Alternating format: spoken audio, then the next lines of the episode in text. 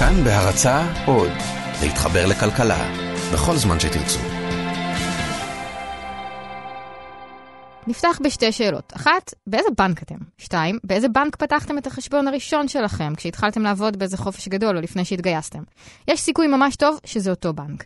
בתקופה זו בטח עברתם ארבע חברות סלולר, זגזגתם שבע פעמים בין הוט ויס והחלפתם כמה מקומות עבודה, אבל בנק זה כמו חתונה. למה? אתם על חיות כיס, הפודקאסט של כאן באמת. אני צליל אברהם, ולפני כמה חודשים ביקשנו מדנה פרנק, חברת מערכת כאן באמת, לעבור את התהליך הבירוקרטי שהישראלים הכי מפחדים ממנו, לעבור בנק, ולהקליט את הדרך. אז השבוע בחיות כיס, דנה פרנק עוברת בנק.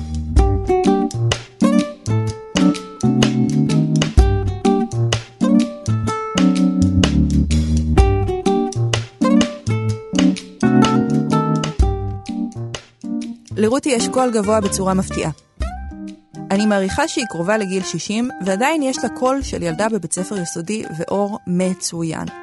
היא משתמשת בקול המאוד עדין שלה, כדי להודיע לי שביטוח לאומי עיקלו לי את חשבון הבנק, או ששוב עברתי את מסגרת האשראי שלי, או שהיא ממליצה לקחת הלוואת בלון עד שדברים יירגעו.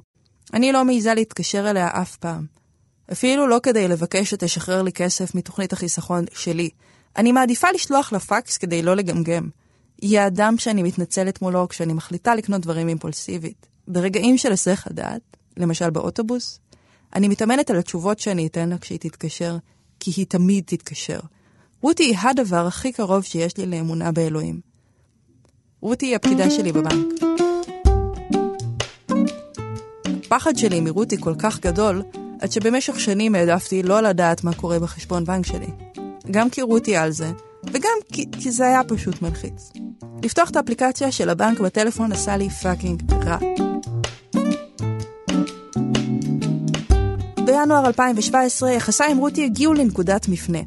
שלוש שנים אחרי שסיימתי ללמוד, סיימתי לשלם על הלימודים שלי. למעשה, מינואר אני לא חייבת יותר אף אגורה לבנק. אז חשבתי שהגיע הזמן שיהיה לי חשבון בנק שקוף, שידע בול כמה הוא עולה ושאוכל להרגיש בנוח ליצור קשר.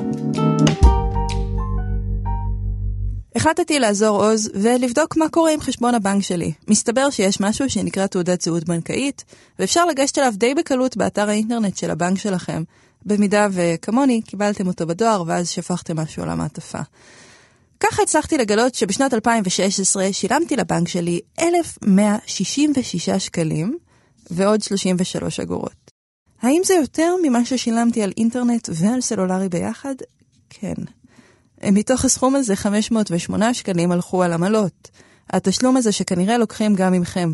כל פעם שאתם מעבירים למישהו כסף, נכנסים למינוס, מוציאים כסף בכספומט של הבנק שלכם, שלא לדבר על הדבר המקסים שנקרא עמלת התראה על חריגה. זה בדיוק השיחה הזאת של, היי דנה, אה, אני רואה שאת בחריגה, את במינוס די רציני, אוי, נכנסת לי משכורת ביום חמישי, אה, אוקיי, בסדר, בום, תשעה שקלים. ולא, אם אתם שואלים את עצמכם, אין לי תיק ניירות ערך. ועוד 240 שקלים, 240, הלכו על uh, תשלום לכרטיס האשראי שלי. שאר הסכום הלך על הריבית שלי למינוס, שהסתכמה ב-13%. הריבית הממוצעת למינוס בישראל היא 8%. אגב, בהלוואות רגילות שהן לא מינוס, הריבית נמוכה הרבה יותר, אז אם אתם במינוס, תהפכו את זה להלוואה מינוס ממש גרוע. דרך אגב, זאת דרך ממש טובה לדעת כמה כסף הבנק עושה עליכם. תסתכלו על תעודת הזהות הבנקאית, תמצאו את מה הכי יקר שם, ואז תחפשו בגוגל כמה זה עולה בבנקים אחרים, לא תאמינו מה יקרה אחר כך.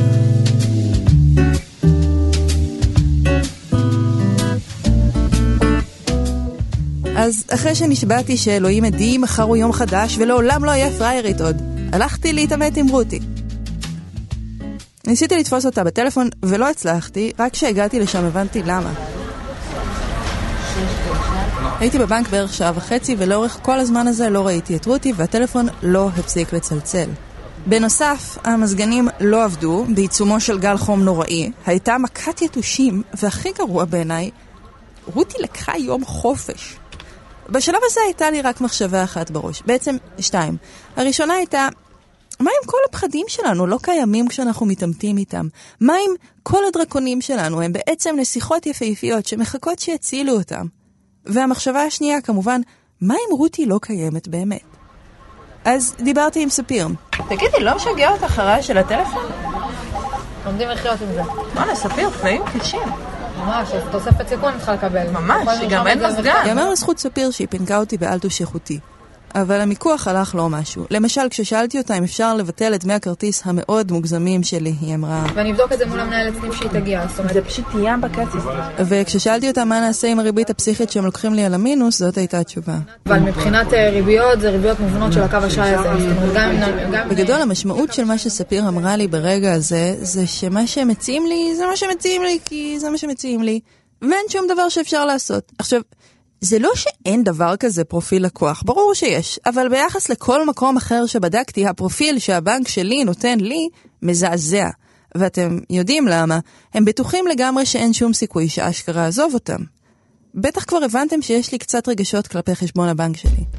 כשאני מגיעה לסניף דיסקונט בחדרה, אני נזכרת בהתרגשות התהומית שהייתה לי בגיל 16 כשפתחתי את החשבון. אז היה מאחורי העניין הזה רציונל מאוד פשוט. כשהייתי מתבגרת, ככל שהיה לי יותר כסף, כך פחות יכלו להגיד לי מה לעשות. יש הופעת איחוד של שב"ק ס' בהאנגר 11 בול על ארוחה משפחתית חשובה? אממ, תראו, לא נראה לי שאשאר, כי אני מלכת הבייביסיטר, אז אני פשוט אסע לשם. אבל מתישהו ב-12 השנים שעברו מאז, המצב התהפך. אני נמצאת בדיוק בנקודת ההתחלה שבה הכסף שלי לא מבטיח לי עצמאות, אלא תלות ממש חריפה. בגוף שלא מוכן לתת לי נימוקים מעבר לזה המצב, כי זה המצב, ושיהיה לך בהצלחה. ולכן, גבירותיי ורבותיי, אני חייבת לעבור בנק. יכול להיות שאתם שואלים את עצמכם איך זה לא קרה עד עכשיו, אז התשובה מורכבת, אבל תדעו שאני לא לבד. לפי הערכות שונות, רק כחמישה אחוזים מהישראלים החליפו בנק בשנה האחרונה. הנתון הזה, אגב, חמישה אחוזים, כולל גם אנשים שסגרו את חשבון הבנק שלהם ולא פתחו חדש, נגיד אם הם מתו, או אם הם ירדו מהארץ שלא במטרה לחזור, או קיבלו זהות חדשה מהניילונים במסגרת התוכנית להגנת עדים. המשמעות היא שכולנו, או לפחות 95% מהאוכלוסייה שמעולם לא החליפו בנק, די פריירים. על פניו זה מפתיע, כי הישראלים כל כך אוהבים למצוא את הדיל הכי טוב, עד שדודה שלי פעם השאירה טכנאי שבא להתקין צלחת של יס על הגג שלה במשך שעה וחצי, שבה התמקחה מול הוט בטלפון. לא הצלחתי לברר למה זה קורה. כלומר, הצלחתי לגלות כל מיני דברים, כמו שעד לפני כמה שנים זה באמת היה בלתי נסבל לעבור בנק בישראל. אבל היום אתם יכולים לעבור בנק בכל שלב של החודש. אפילו אם עדיין יש לכם התחייבויות בכרטיס אשראי, הם פשוט יעברו לכרטיס הבא. ובנק ישראל הגביל את עמלות המעבר ל-40 שקלים בלבד מצד הבנק הנעזב והבנק אליו מצטרפים. ואני יודעת, זה עדיין נשמע כמו ניג'וס ענק, אבל בואו, זה חיסכון של מאות שקלים בשנה לפחות בשנה שתעברו בה.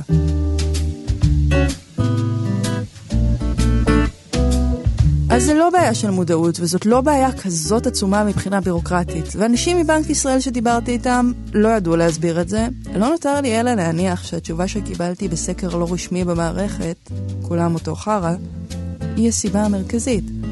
אין לנו ממש אמון בבנקים, אז אנחנו לא מאמינים שנוכל לשכנע את הבנק שלנו לתת לנו תנאים. או שיהיה בנק אחר שיבוא לנו טוב.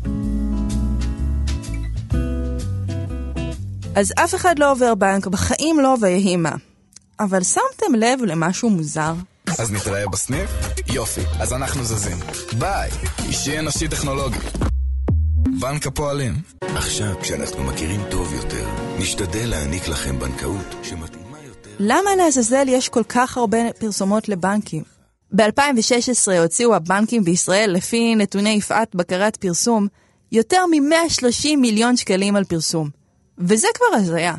כי אם הפרסומות לא ימשכו אליהם לקוחות בכלל, והם הרי יודעים ששום דבר לא גורם ללקוחות לעבור אליהם, למה לפרסם? הקמפיינים הפרסומיים הם כדי לשכנע את הלקוחות שהם נמצאים במקום נהדר. זה יואב למן, הוא היה המפקח על הבנקים. כדי שהלקוח יהיה רגוע, הנה, אתה, אני נמצא בבנק הגדול שנותן לי את השירותי מחשוב הנהדרים ואת השירות הנפלא וכולי וכולי. אז בעצם, לפי מה שהוא אומר, זה בדיוק העניין. הפרסומות הן כדי שלא נעבור בנק. הבנקים הגדולים מטשטשים אותנו עם הקמפיינים שלהם. אבל אני הרי באתי להוריד. אז הלכתי לבדוק מה קורה בבנקים באמת, חוץ מהפרסומות המאוד מושקעות ומלוקקות שלהם, ובחרתי להתחיל עם בנק לאומי. אני שואל סתם שאלות כדי להכיר אחד את השני. אוקיי, אני מזל שור, אני עובדת בתאגיד השידור הציבורי. אני יושבת לי עם אה, משה מבנק לאומי, אנחנו מפטפטים ומפטפטים כבר קרוב לשעה, כולל המתנה והכל, ואני מנסה קצת לתכלס את השיחה, יש לי עוד סניפים לעבור בהם היום. איפה אתם עומדים מבחינת עמלות? אנחנו עוד לא הגענו לעמלות, עמלות גם נגיש. אין לי משהו אישי נגד משה מסניף בנק לאומי. גם לא נגד זה שאחרי שהייתי שם שעה על השעון, הוא עוד לא רצה לדבר על עמלות. באמת שלא. הוא פשוט מייצג מבחינתי את הסיבה בה"א הידיעה שאנחנו לא אסרטיביים מול הבנק. שאנחנו מרגישים הרבה פעמים שזה בסדר לא לגמרי להבין מה הולך בחשבון שלנו. ואני מתביישת להגיד שבמשך הרבה שנים ראיתי את עצמי כמו שהוא ראה אותי ברגע הזה. ומעידה כזאת, שלא ממש ישנה אנרגיות לכסף, וכאילו, זה לא שאי פעם יהיה לי הרבה ממנו, אז לא צריך לעייף אותי עם פרטים, בנוגע למה חברה ענקית רוצה לעשות עם המעט שיש לי. יצאתי משם די מתוסכלת. לעזאזל העולם, מה כבר ביקשתי? מערכת יחסים סבירה ומאוזנת עם הבנקאים שלי? אז המשכתי הלאה וחיפשתי מישהו שידבר אליי פחות או יותר בגובה העיניים בבנק הבא. אני רוני קודם כל, נעים מאוד. אני דנה. דנה. שכירה עצמאית? אני שכירה, אני עובדת אה, בתאגיד השידור הציבורי כאן. וואו, כן. אחלה. דף גדול, דף קטן, מה? דף אה, בינוני נגיד. זה לקח עשר דקות על השעון, ובסופם רוני מבנק הפועלים הסביר לי את כל התנאים, כולל האותיות הקטנות. ההצעה שלו הייתה בין חצי לשליש בכל סעיף וסעיף ממה שדיסקונט לוקחים ממני. ועם אותו פרופיל לקוחה, כן? אני לא התחלפתי, המשכורת שלי לא הוכפלה. תבינו, אין לי אף פינה חמה בלב לבנק הפועלים, אפילו לא סגרתי איתם בסוף, אבל אני מאוד מעריכה את זה שרוני מבנק הפועלים, שמאוד אוהב להאזין לתכנים של כאן, לכן אולי שומע את זה, פשוט דיבר אליי בגובה העיניים. אפילו שאני כבר אמרנו מין פוסטמה כזאת. וכן, גם ההצעה שלהם הייתה טובה. אגב, אם הפועלים הציעו לי את ההצעה הזאת, זה אומר שגם אתם יכולים להשתמש בה כבסיס למיקוח. זה נכון גם אם החשבון שלכם בפועלים, וגם אם הפודקאסט נתן לכם השראה להתמקח על התנאים שלכם בבנק אחר.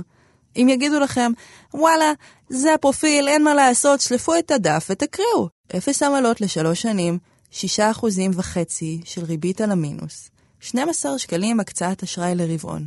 מרבית הסיכויים שלפחות פעם אחת בחיים נתתם שטיפה רצינית למישהו משירות הלקוחות של הוט או של יס, או של אחת מחברות הסלולר או האינטרנט, והורדתם את המחיר באיזה 200 שקלים בשנה. אין שום סיבה בעולם שהשיחה הבאה לא תהיה עם הבנק שלכם. לקוח רדום ושלא שואל שאלות ולא מבקש הנחות, זה לקוח נהדר. זה שוב למן? זה לקוח פראייר, ואמר שעם ישראל לא אוהב להרגיש פראייר, אבל משום מה הוא לא כל כך מודע לזה בתחום הבנקאי.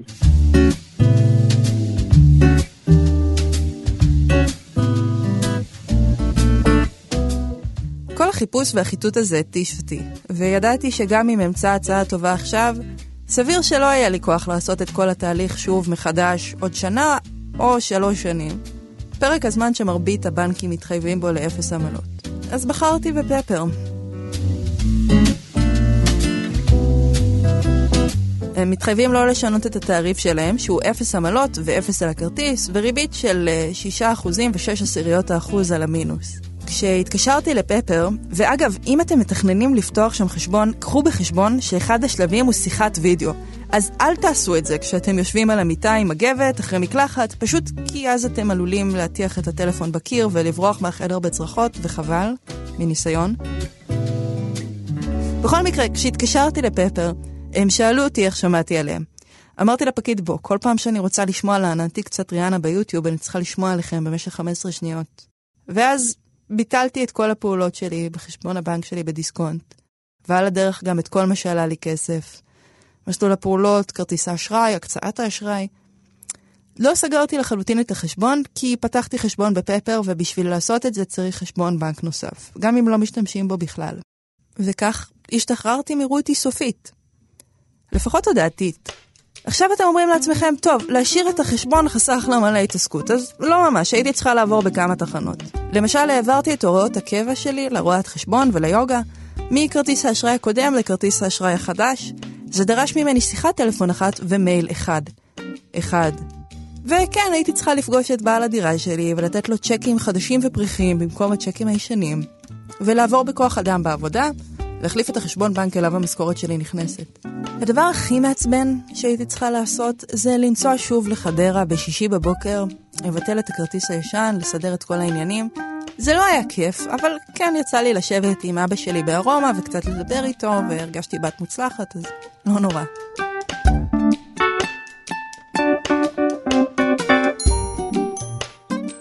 כל הסיפור יצא פחות מיום עבודה אחד, וככה חסכתי ביום אחד אלף שקלים, שזה בערך מה ששילמתי לבנק שלי בשנה שעברה. אני לא יודעת מה איתכם, אבל אלף שקלים ביום עבודה אחד זה משהו שאני לגמרי חותמת עליו. ובכל זאת, הדבר הכי הכי הכי שווה שקרה לי בכל הסיפור הזה, ותאמינו לי, אני כבר חצי שנה מדברת על לעבור בנק, ועוד בערך שנה וחצי סובלת ממש כל חודש, כשאני רואה כמה כסף יורד לי ונשאר שם, זה שהתחושה המגניבה מהנסיעה להופעה של שב"כ קצת חזרה אליי. לא לגמרי, כן? יש דברים שאפשר להעריך באמת רק מתחת לגיל מסוים. אז זה שחרור, אבל שחרור אחר. כי לקחת אחריות על המצב הפיננסי שלך זה סופר מגניב. כל הסיפור הזה שאם יש לך כסף משלך, אף אחד לא יכול להגיד לך מה לעשות, היה אמנם תובנה מאוד משחררת בשבילי בגיל ההתבגרות, אבל פמיניסטיות חשבו עליו כבר לפני 200 שנה, וכדאי שתחשבו עליו גם. חשבון הבנק שלכם מגלם את מידת העצמאות שלכם. ככל שתשלטו בו יותר, כך תהיו עצמאיים יותר. זה בסך הכל קליק כאן, קליק שם, ולהתחיל מחדש.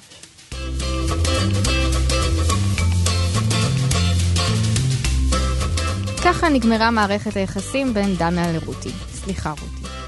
אנחנו היינו חיות כיס, הפודקאסט של כאן באמת. אם עברתם בנק, אתם יכולים לכתוב לנו בפייסבוק או בטוויטר איך זה היה ומה המסקנות שלכם, ובכלל, אם יש לכם רעיונות לפרקים שאנחנו צריכים לעשות, או שאלות לשאול אותנו, אתם מוזמנים לכתוב לנו. תודה רבה לעורך שלנו רום אטיק, תודה לשלומי יצחק הטכנאי, ותודה לאייל שינדר שהביא לשידור. ביי ביי.